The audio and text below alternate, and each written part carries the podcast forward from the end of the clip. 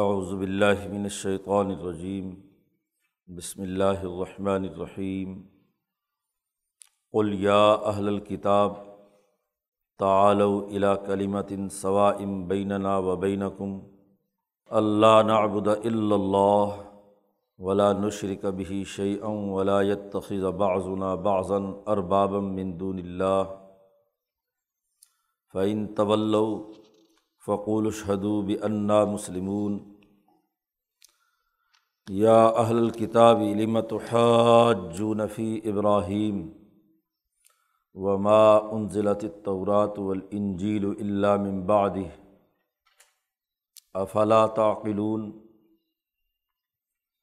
ہا انتم ہا اولاء حاججتم فیما لکم به علم فلیمت حاجون فیما لئی سلکم به علم و اللہ علم و انتم لا تعلمون ما کان ابراہیم یہودیم ولا نسرانیم ولاکن کان حنیفم مسلمہ وما کان من المشرقین ان اول الناس بابراہیم للدین طبعوہ و حاضن نبی ولدین آمن و اللہ ولی المؤمنین ودت طائفتم من اہل الکتاب لو یغلونکم وما یغلون الا انفسهم وما یشعرون یا اہل الکتاب لم تکفرون بآیات اللہ وانتم تشہدون یا اہل الکتاب لمت البسون الحق بالباطل و تختمون الحق و انتم تعلمون صدق اللہ العظیم۔ نجران کے عیسائیوں کے ساتھ جو مباحثہ اور مکالمہ چل رہا ہے، اس میں جب واضح دلائل کے ساتھ یہ واضح کر دیا گیا کہ عیسیٰ علیہ السلام میں الوحیت کا کوئی معاملہ نہیں ہے۔ بلکہ ان کی والدہ مریم عمران کی بیٹی ہیں اور مریم سے حضرت عیسیٰ علیہ السلام کی پیدائش ہوئی ہے بغیر باپ کے۔ اور یہ کہ عیسیٰ علیہ السلام کے بارے میں جو دوسرا ان کا تصور تھا کہ انہیں سلی چڑھا دیا گیا ہے کفارے کے طور پر، اس کی غلطی بھی ثابت ہو گئی۔ کہ عیسیٰ علیہ السلام کے خلاف انہوں نے سازش کی مکر و مکر اللہ۔ لیکن اللہ نے تدبیر کی کہ عیسیٰ علیہ السلام کو آسمانوں پہ اٹھا لیا گیا۔ اور یہ بات قطعی طور پر ثابت ہو گئی کہ ماں قتل و ماں صلبو ولاکن شب حلم کہ نہ تو یہ عیسیٰ علیہ السلام کو قتل کر سکے اور نہ ہی سولی چڑھا سکے۔ بلکہ بررفع اللہ علیہ، اللہ نے انہیں آسمانوں کی طرف اٹھا لیا۔ پھر مباحلے کی دعوت دی اور اس میں یہ ناکام ہوئے اور صلح کری جزیہ دینے پر صلح کر کے واپس جانے لگے۔ تو یہ بات طے ہو گئی کہ مناظرے اور مباحثے میں یہ عیسائیوں کا وفد ناکام ہو چکا ہے۔ دلائل اور حجتیں اب ان کے پاس باقی نہیں ہیں۔ اب انہیں دعوت دی جا رہی ہے۔ دعوت کا انداز و اسلوب قرآن حکیم نے بیان کیا ہے کہ دشمن کی شکست کے بعد اب مشترکات پر انہیں دین کی طرف لانے کی کوشش کرنا ہے۔ عام طور پر ہوتا یہ ہے کہ جب ایسے مباحثے اور مکالمے میں ایک فریق شکست کھاتا ہے، تو فاتح فریق اس کا مذاق اڑاتا ہے۔ طرح طرح سے اپنی بالادستی اور اس کی توہین و تزلیل کے درپے ہوتا ہے۔ لیکن امبیا علیہم السلام اور اللہ تبارک و تعالیٰ کا معاملہ یہ ہے کہ وہ انسانوں کو دین حق کی طرف دعوت دینا مقصود ہوتا ہے، ان کے پیش نظر۔ یہ نہیں کہ روایتی طور پر دنیا میں مناظرے اور مباحثے یا کامیابی، ناکامی کی بات تو اس لیے جب وہ ان کی اپنے دلوں اور ضمیروں پر یہ چوٹ لگی کہ جو وہ تصورات و خیالات رکھتے ہیں وہ غلط ہے تو اب اگلے مرحلے میں انہیں دعوت دی ہے کہ ہمارے درمیان دو باتیں مشترکہ ہیں۔ اسی لیے پیچھے گزرا تھا کہ جب ان سے کہا کہ مسلمان ہو تو انہوں نے کہا ہم تو مسلمان ہیں۔ تو یہاں اسلام کا مطلب کیا ہے، مفہوم کیا ہے؟ وہ اپنی تصلیس کو اسلام سمجھ رہے تھے۔ یہودیت یا عیسائیت کو معیار سمجھ رہے تھے۔ ممکن ہے ایک زمانے میں یہ معیار ان میں رہا ہو، بلکہ جب یہ انبیاء آئے تو اس وقت، اس دور کا وہی معیار تھا۔ لیکن ان کی تحریفات سے اور خرابیوں سے اب یہ اس معیار کے مطابق مسلمان نہیں رہے۔ پہلا مشترکہ معاملہ تو یہ ہے کہ اللہ تبارک و تعالیٰ کو وہ بھی مانتے ہیں اور ہم بھی تسلیم کرتے ہیں۔ تو انہیں دعوت دی گئی ہے کہ ہمارے اور تمہارے درمیان یہ جو مشترکہ بات ہے مشترکہ نکات ہیں، ان پر ہم متفق ہو جائیں اور اس کی بنیاد پر آگے بڑھتے ہیں۔ ایک تو اللہ تبارک و تعالیٰ کی وحدانیت پر یقین رکھیں۔ امام شاہ ولی اللہ فرماتے ہیں کہ توحید کے چار درجات میں سے پہلے دو درجے تو تمام مذاہب مانتے ہیں۔ اللہ کو اس کائنات کا بغیر کسی مادے سے مادہ بنانے والا یعنی ابدا اسے بھی تسلیم کرتے ہیں اور اس بات کو بھی مانتے ہیں کہ کائنات کی پیدائش اسی نے کی ہے۔ معاملہ یہ ہے کہ اس وقت اس کائنات کا نظام کون چلا رہا ہے؟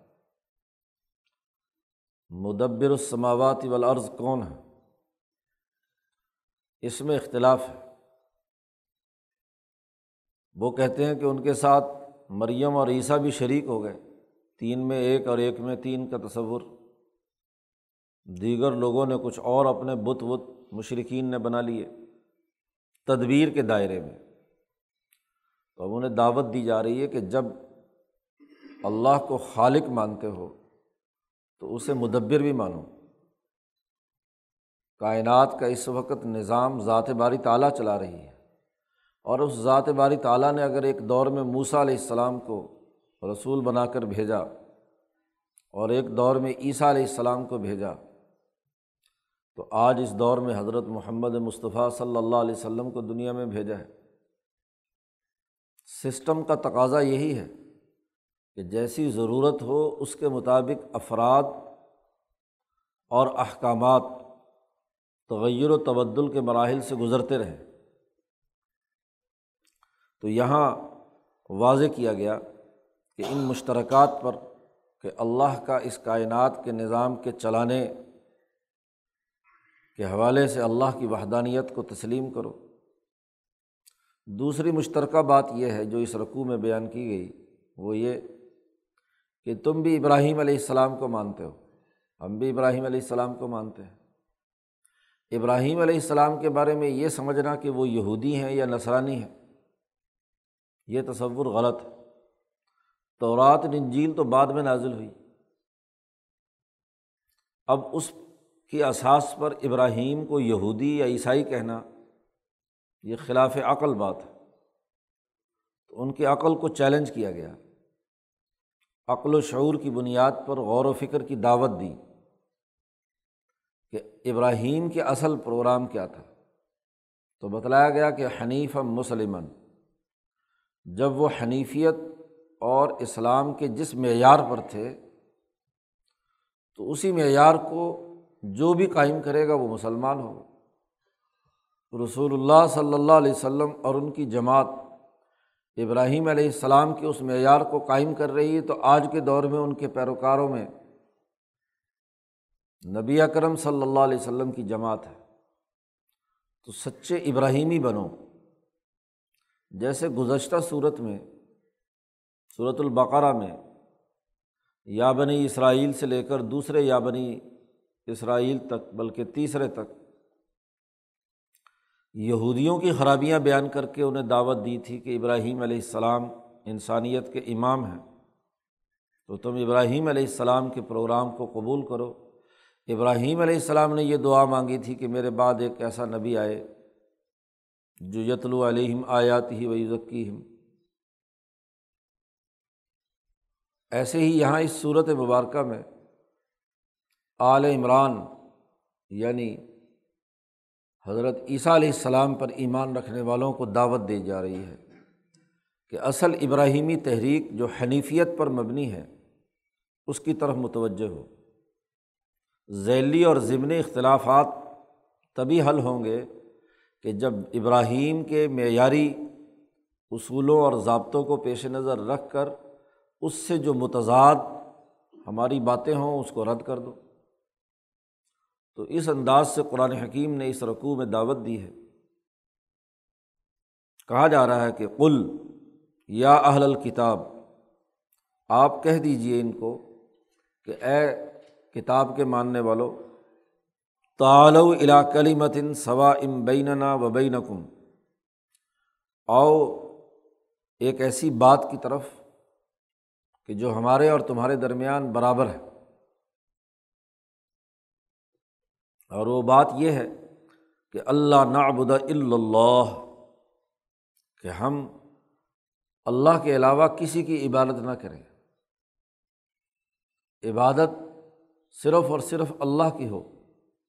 ولا نشر کا بھی شعین اور کسی کو بھی اس کے ساتھ شریک نہ ٹھہرائیں خواہ وہ بتوں کی شکل میں ہو یا مریم اور عیسیٰ کی صورت میں الوحیت کا دعویٰ کیا جائے۔ لا نشری کا بھی شعین امام شاہ ولی اللہ فرماتے ہیں کہ شرک تدبیر میں ہے اور تجلیات کے نظام میں ہے۔ اللہ کے جو چار کمال ہیں، ان میں پہلے دو کمال میں دنیا بھر کے تمام فرقوں اور مذہبوں کا اتفاق فلاسفہ بھی مانتے ہیں۔ لیکن آخری دو درجے تدبیر اور تجلیات اس نظام میں اختلاف، اس کے بارے میں وہ شرک کرتے ہیں۔ تو دعوت دی گئی کہ لا نشری کا بھی شعین اللہ کے ساتھ کسی کو ہم شریک نہ ٹھہرائیں۔ ولایت تخذہ بعضن بعضن اربابم مندور اللہ اور ہم آپس میں کسی کو اللہ کے علاوہ کسی طور پر بھی رب تسلیم نہ کریں۔ اللہ کے علاوہ کسی کو رب نہ بنائیں۔ یہ آیت جب نازل ہوئی تو صحابہ نے حضور سے سوال کیا۔ کہ کیسے ایک انسان کسی دوسرے انسان کو اپنا رب بنا سکتا ہے؟ کیا مطلب ہے اس کا؟ امام بخاری یہ حدیث لائے ہیں، بخاری شریف میں نبی اکرم صلی اللہ علیہ وسلم نے ارشاد فرمایا کہ ارباب مندون اللہ کا مطلب یہ ہے کہ ان کے علماء اور مذہبی رہنما جس چیز کو حلال قرار دیتے تھے، اسے وہ حلال سمجھتے تھے۔ اور جس چیز کو حرام قرار دے دیتے تھے اپنی طرف سے، اسے وہ حرام سمجھتے تھے۔ گویا کہ اللہ جو حلال و حرام کا اصل بمبا اور شارے ہے، اس کے بجائے انسانوں میں سے کچھ انسان خواہ و تورات کے حافظ ہی کیوں نہ ہوں، کسی اللہ کے کتاب کے جاننے والے ہی کیوں نہ ہوں، اپنی طرف سے کسی چیز کو حلال و حرام قرار دیں۔ تو دراصل یہ اللہ کی اتھارٹی میں شرک ہے۔ اس کے ساتھ شریک ہو رہے ہیں۔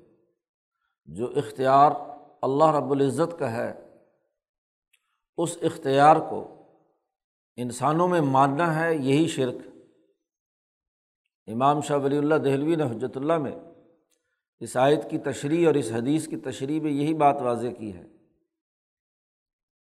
بلکہ مسلمانوں کے ان فرقوں اور گمراہوں پر بھی کڑی تنقید کی ہے اسی آیت کی روشنی میں کہ جو لوگ نصوص قطعیہ کے بغیر اپنی طرف سے کسی چیز کو حلال و حرام قرار دیتے ہیں، تو اپنی طرف سے حلال و حرام قرار دینا ہی رب بننا ہے۔ یہ اختیار تو اللہ تبارک و تعالیٰ کا ہے۔ رسول اللہ صلی اللہ علیہ وسلم یا دیگر انبیاء کو بھی صرف یہ اختیار ہے کہ اللہ نے جسے حلال و حرام قرار دیا ہو، اس کی اطلاع دنیا کو دیں اور اس کا نفاذ کروائیں۔ نبی کو بھی یہ اختیار اپنی ذات میں نہیں ہے۔ اللہ کے علاوہ کہ وہ حلال و حرام انسانیت کے لیے مقرر کرے۔ نبی بھی اللہ کے حکم کی اطلاع دیتے ہیں۔ اور اسی طرح مجتہدین علمائے ربانیین بھی جب کسی چیز کو بیان کرتے ہیں تو وہ بھی دراصل باخبر کرتے ہیں، اپنی اتھارٹی کے طور پر خود کو یہ اختیار کی بات نہیں کرتے کہ ان کے اختیار سے یہ سب کچھ ہو رہا ہے۔ وہاں شاہ صاحب نے واضح کیا کہ جب کوئی حنفی یہ کہتا ہے کہ امام ابو حنیفہ نے اس کو حلال قرار دیا ہے یا حرام قرار دیا ہے، یا امام شافی نے کہا ہے کہ یہ جائز ہے اور یہ ناجائز ہے اس کا یہ مطلب نہیں کہ امام ابو حنیفہ اور امام شافی کو ذاتی طور پر یہ اختیار حاصل ہے۔ صرف یہ کہ انہوں نے نبی اکرم صلی اللہ علیہ وسلم اور اللہ کے حکم کو نصوص یا استمباد کے ذریعے سے نصوص کو سامنے رکھ کر وہ حکم امت کے سامنے بیان کیا ہے۔ کوئی آدمی یہ عقیدہ نہیں رکھتا کہ ان آئمہ کو حلال و حرام کا ذاتی طور پر اختیار حاصل ہے۔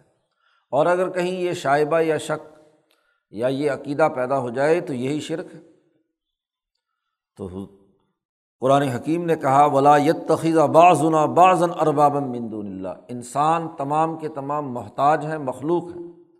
ان میں سے کوئی بھی رب بننے کی صلاحیت نہیں رکھتا۔ اور وہ بھی اللہ کو چھوڑ کر۔ فعین طول اور اگر وہ یہ بات قبول نہ کریں تو فقول تم اس بات کا خود یہ اعلان کر دو کہ تم گواہ رہو کہ بے انا مسلمون، کہ ہم مسلمان ہیں۔ دعوت کا انداز و اسلوب یہی ہے کہ آپ دوسرے فریق پر حجت تمام کر کے حق کی دعوت دیں۔ اور اگر وہ نہ مانے، تو کم از کم اپنے طرز فکر و عمل کو واضح اور دو ٹوک انداز میں بیان کر دیا جائے۔ کہ ہم تو اس نظریے پر ہیں، ہم نے یہ اسلام قبول کیا ہے، ہم اس حقانیت پر ہیں، ہم نے یہ طریقۂ کار اختیار کیا ہے۔ اس کا اثر یہ ہوتا ہے کہ فریق مخالف کو کم از کم یہ بات واضح ہو جاتی ہے کہ یہ لوگ تو اپنے نظریے اور سوچ پر پختہ یقین اور اعتماد رکھتے ہیں۔ آپ کا یقین اور اعتماد ان کے یقین اور اعتماد کو جو غلط بات پر ہے، اس کو متزلزل بنانے میں کردار ادا کرتا ہے۔ یوسف علیہ السلام نے بھی جب دو نوجوانوں کے خوابوں کی تعبیر کا معاملہ درپیش تھا، تو وہاں اسی انداز و اسلوب میں دعوت دے کر اپنی بات پورے اعتماد کے ساتھ کہی کہ وہ تباہ تو ملت آبائی ابراہیم و اسحاق و یعقوب پہلی مشترکہ بات یعنی اللہ پر یقین رکھنے، اس کی عبادت کرنے، اس کے ساتھ شریک نہ ٹھہرانے سے متعلق مشترکہ بات بیان کی اور پھر اس کے بعد ابراہیم علیہ السلام کے حوالے سے ان کو مخاطب کیا، یا اہل الکتاب لمت حاجون فی ابراہیم؟ ابراہیم علیہ السلام کے بارے میں تم کیوں جھگڑتے ہو؟ اور ابراہیم کو کوئی یہودی قرار دیتا ہے، کوئی عیسائی قرار دیتا ہے۔ حالانکہ وما ان ضلعت طورات انجیل اللہ ممباد ہی تورات اور انجیل تو ان کے بعد نازل کی گئی ہے۔ بعد میں آنے والی تعلیمات کی بنیاد پر پہلے کے لوگوں کو پابند بنانا یہ کہاں کی عقل بندی ہے؟ افلا تعقلون؟ کیا تم کو عقل نہیں؟ عقل کا استعمال نہیں کرتے۔ کہ ابراہیم کو بعد میں آنے والے مذاہب، بعد میں نازل ہونے والی کتابوں کی اساس پر انہیں یہودی یا عیسائی کہتے ہو۔ پھر ایک اور اہم سوال کیا۔ سوالات کے ذریعے سے ان کے ذہن کو جھنجھوڑا۔ علم و شعور کی دنیا میں اہم سوالات اٹھانا ہی عقلمند لوگوں کو ایک صحیح اور سیدھا راستہ اختیار کرنے میں ممد و معاون بنتا ہے۔ اسی لیے کہا گیا کہ سوال نصف علم ہے عدالتوں میں بھی جب تک ایشو فریم نہیں ہوتے، تو دلائل کا آغاز نہیں ہو سکتا۔ بنیادی سوالات متعین کیے جاتے ہیں۔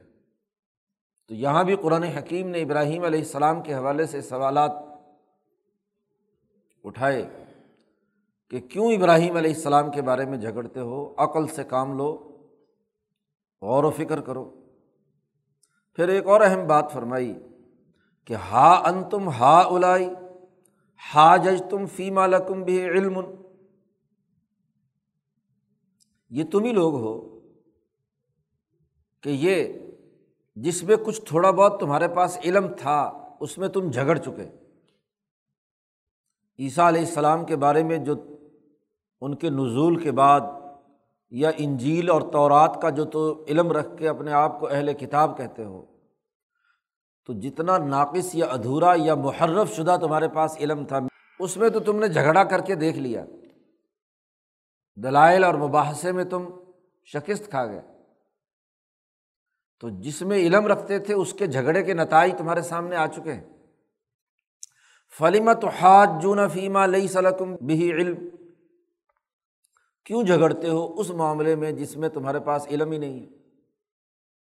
ایک آدمی مباحثہ اور مکالمے میں اپنے علم اور اس کے ضرف کے مطابق بات چیت اور گفتگو کرتا ہے۔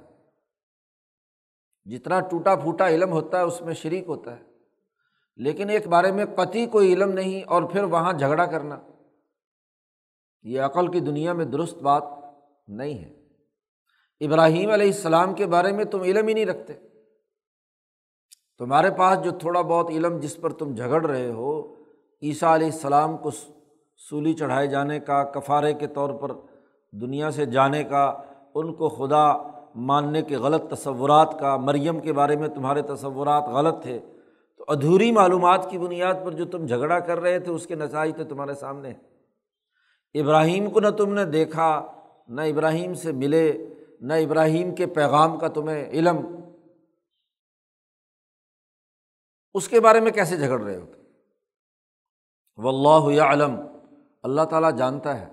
وہ ان تم تعلمون۔ تم کچھ نہیں جانتے ابراہیم کے بارے میں۔ ابراہیم علیہ السلام کے بارے میں اللہ نے پھر واضح اعلان بھی کر دیا۔ ماکانہ ابراہیم و یہودی یم ولا نسرانی ابراہیم علیہ السلام نہ تو یہودی تھے۔ اور نہ نسرانی اور عیسائی تھے۔ ولاکن کانا حنیف مسلمن ابراہیم علیہ السلام کے دو بنیادی خصوصیتیں بیان کی ہیں۔ ایک تو حنیف تھے۔ حنیف وہ فرد ہے جو ادھر ادھر کے تمام خیالات اور اعمال سے ہٹ کر ایک فکر اور نظریے پر یکسو ہو جائے۔ تو ابراہیم علیہ السلام اللہ تبارک و تعالیٰ کی طرف یکسو ہو گئے تھے۔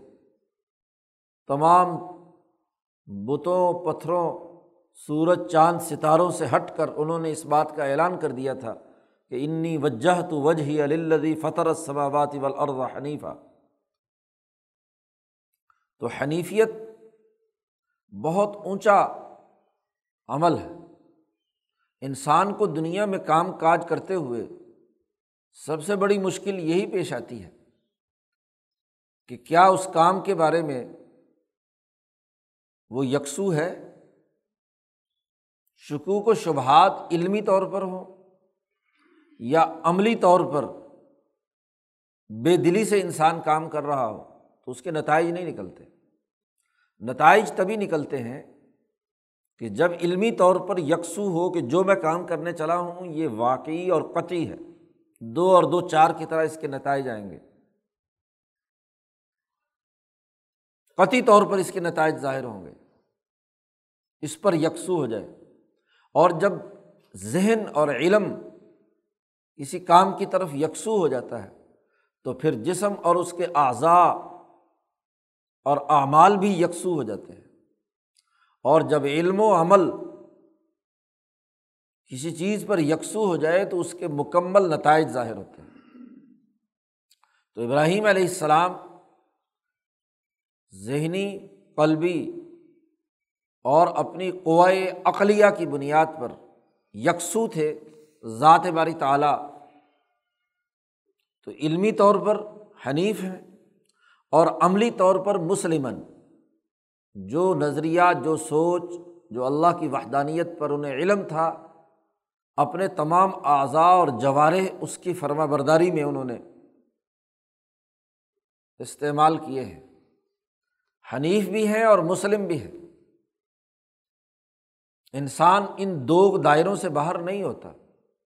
امام شاہ ولی اللہ فرماتے ہیں کہ انسان کی حیوانیت سے اوپر اٹھ کر جو سب سے بڑی صلاحیت ہے وہ قوائے عقلیہ اور قوائے عملیہ ہے۔ تو تمام عقلی قوتیں جو عقل کی مبد و معاون ہے وہ ایک نقطے پر مرتکز ہو گئیں۔ وحدانیت، اللہ کی وحدانیت پر یکسو ہو گئیں۔ اور تمام عملی قوتیں فرما بردار بن گئیں۔ اسی نظریے اور سوچ کی جس پر وہ یکسو ہوئی ہیں، ان کی عقلی قوتیں۔ اور پھر عقل میں بات پہلے آتی ہے اور عمل میں بات بعد میں آتی ہے۔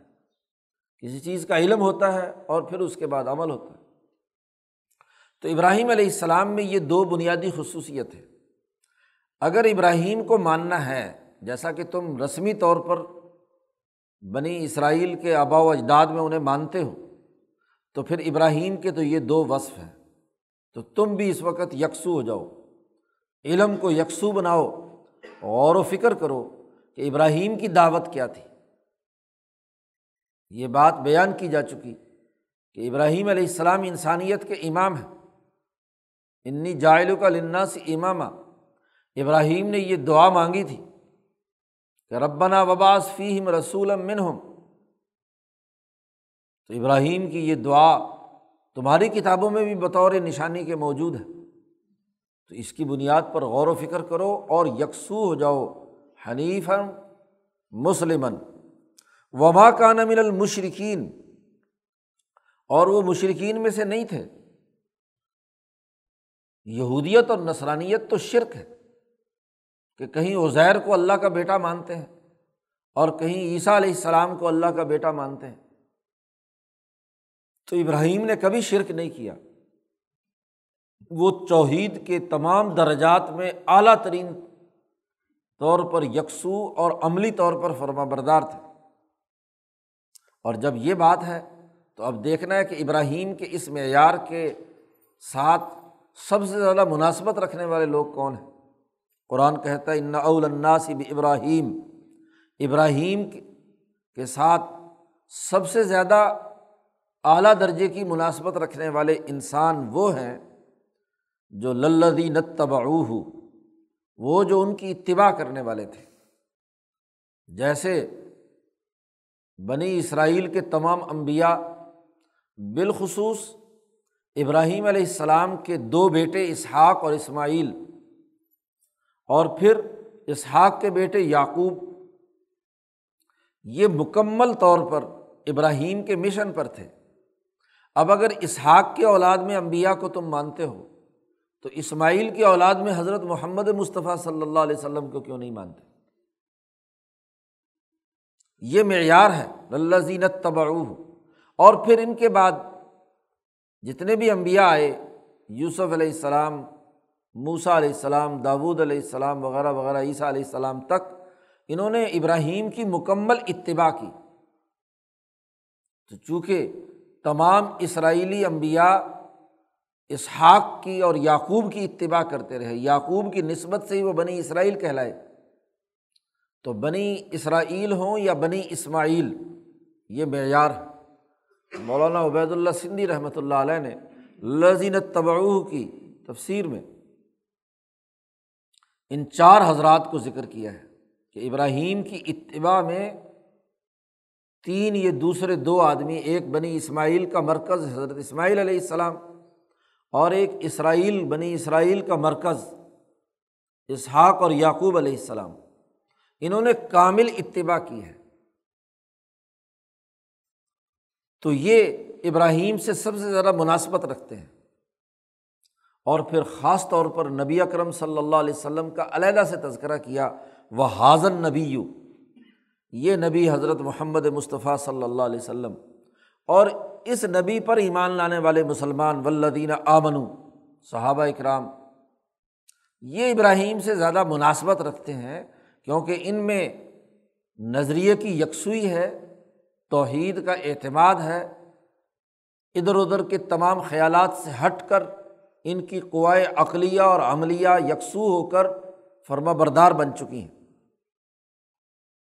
اور جب یہ بات ہے تو و اللہ ولی المنین اور اللہ مسلمانوں کا والی ہے۔ حضرت شیخ الہند نے ترجمہ کیا کہ مسلمانوں کا والی اور حکمران ولایت باطنی بھی اور ولایت ظاہری بھی۔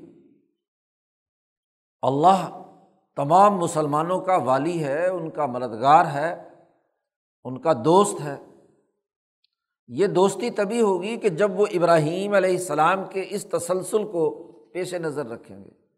کوئی ولی ولی اس وقت تک نہیں ہو سکتا جب تک کہ وہ اللہ کے ساتھ ایسا تعلق قائم نہ کرے جیسا ابراہیم علیہ السلام کا تھا۔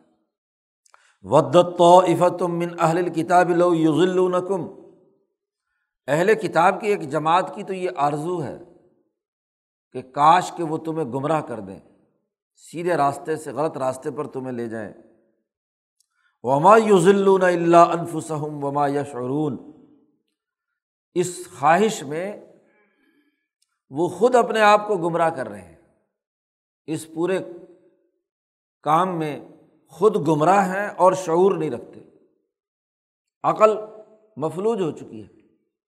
قرآن حکیم عقل و شعور کو دعوت دیتا ہے کہ اس عقل سے غور و فکر کرے۔ جس کے پاس عقل نہیں ہے اور پھر عقل کی بنیاد پر چیزوں کا صحیح تجزیہ اور شعور کرنے کی اہل شعور حاصل کرنے کی اہلیت نہیں ہے، وہ ناکام ہوتا ہے۔ قرآن حکیم کا بنیادی پیغام ہی یہ ہے کہ انسانیت عقل اور شعور سے کام لے۔ جب مذاہب فرسودہ ہو جاتے ہیں، ان کے ماننے والے رسمیت کا شکار بن جاتے ہیں، تو وہ عقل کے دشمن بنتے ہیں۔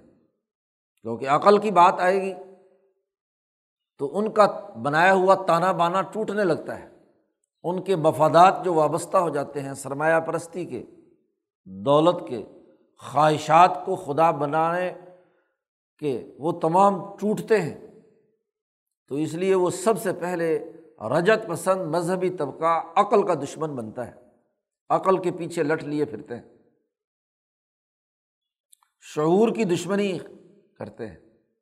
جبکہ امبیا اور کتب مقدسہ آ کر عقل و شعور کی دعوت دیتے ہیں۔ اسی لیے امام شاہ ولی اللہ فرماتے ہیں کہ انسانی نفس پر اس کے قلب کی بالادستی ہو اور قلب پر عقل کی بالادستی ہو اور عقل پر وہی الہی کی بالادستی ہو، تب انسان کامیاب ہوتا ہے۔ تمام دینی اعمال اور تمام تعلیمات یہی مقاصد پورا کرنے کے لیے کام کرتی ہیں کہ انسان اپنے نفس کو قلب اور عقل کے تابع بنائے اور عقل اور قلب کو جہاں اس کا دائرہ ختم ہو جائے اور اس کے دائرے سے اوپر کی بات ہو، تو وہاں وہی الہی کو وہ حجت بنا کر عقل اس کے مطابق کردار ادا کرے۔ یہی اصلاح ہے۔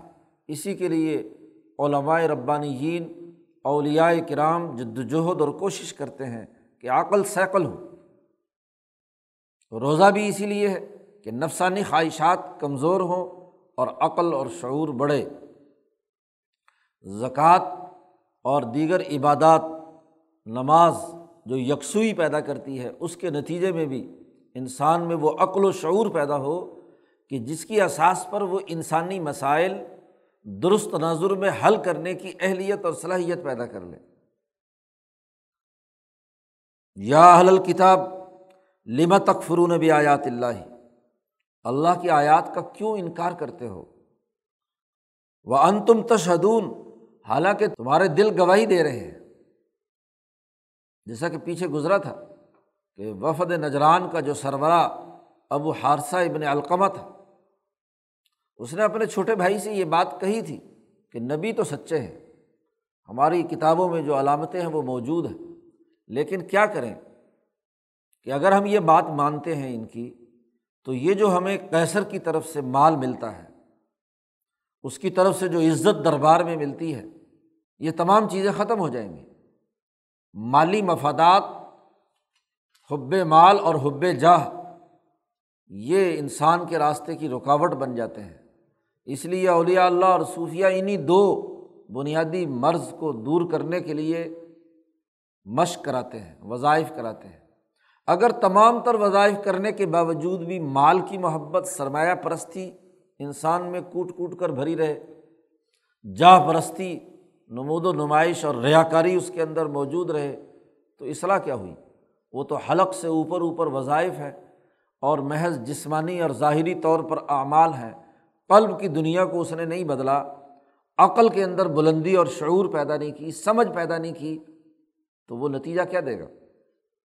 وان تم تشہد یا اہل الکتاب المت البسون الحق قبل باطل قرآن حکیم نے صورت البقرہ میں یہودیوں کا مرض بھی یہی بیان کیا تھا کہ وہ حق و باطل میں تلویز کرتے ہیں۔ اور ان کے بارے میں بھی یہی بات کہی جا رہی ہے، اے اہل کتاب، کیوں حق کو باطل کے ساتھ مکس کرتے ہو؟ مکمل طور پر باطل کبھی بھی نہیں چل سکتا۔ مکسنگ ہوتی ہے کہ کچھ سچ بات لے لی، کچھ جھوٹ لے لی، کوئی ادھر کی لے لی، کوئی ادھر کی لے لی، ایک مکسچر تیار کیا جائے۔ حق و باطل میں تلبیز کی جائے۔ وہ تک تمون الحق، اور اصل حق کو چھپاتے ہو۔ وہ ان تم تعلمون، اور تم جانتے بھی ہو۔ علم بھی ہے اور تمہارے دل گواہی بھی دے رہے ہیں۔ تمہاری عقل وہ شعور بھی رکھتی ہے کہ یہ نبی برحق ہے، اس کی تعلیمات درست ہیں، اس کے باوجود تم نہیں مانتے۔ تو عقل کو ایک طرف پھینک دیتے دل کی گواہی کو نہیں مانتے۔ اپنے علم کا انکار کر دیتے ہیں۔ تو جانتے بوجھتے ہوئے اللہ کے حکم کو تم چھپاتے ہو، حق کو چھپاتے ہو۔ تو رات میں جہاں حضور صلی اللہ علیہ وسلم کی نشانیاں اور انجیل میں موجود تھیں، ان کو چھپا کر تم انکار کرتے ہو نبی کا۔ تو قرآن حکیم نے یہ سوالات اٹھا کر انہیں غور و فکر کی دعوت دی ہے کہ عقل و شعور سے کام لو، علم کی دنیا میں علمی بنیادوں پر سوچو اور غور و فکر کرو اور اپنے آپ کو سچا مسلمان بناؤ، فرما بردار بناؤ اللہ کے احکامات کا۔ تو اس رقوع میں دو مشترکہ باتوں پر جو عیسائیوں، یہودیوں اور مسلمانوں کے درمیان تھیں ان مشترکات کی دعوت دے کر ان کو دین کی طرف آگے بڑھنے، عقل و شعور کو استعمال میں لانے، علم کی دنیا سے وابستہ ہونے کی دعوت دے کر واضح کیا گیا کہ سچی بات، سچا راستہ یہی ہے، اسے اختیار کرو گے تو کامیاب، ورنہ ناکام۔ اگلی رقوع میں پھر اس کی مزید تفصیلات قرآن حکیم نے بیان کی ہیں۔ اللہ تعالیٰ قرآن حکیم کو سمجھنے اور اس پر عمل کرنے کی توفیق عطا فرمائے۔ اللہ وسلم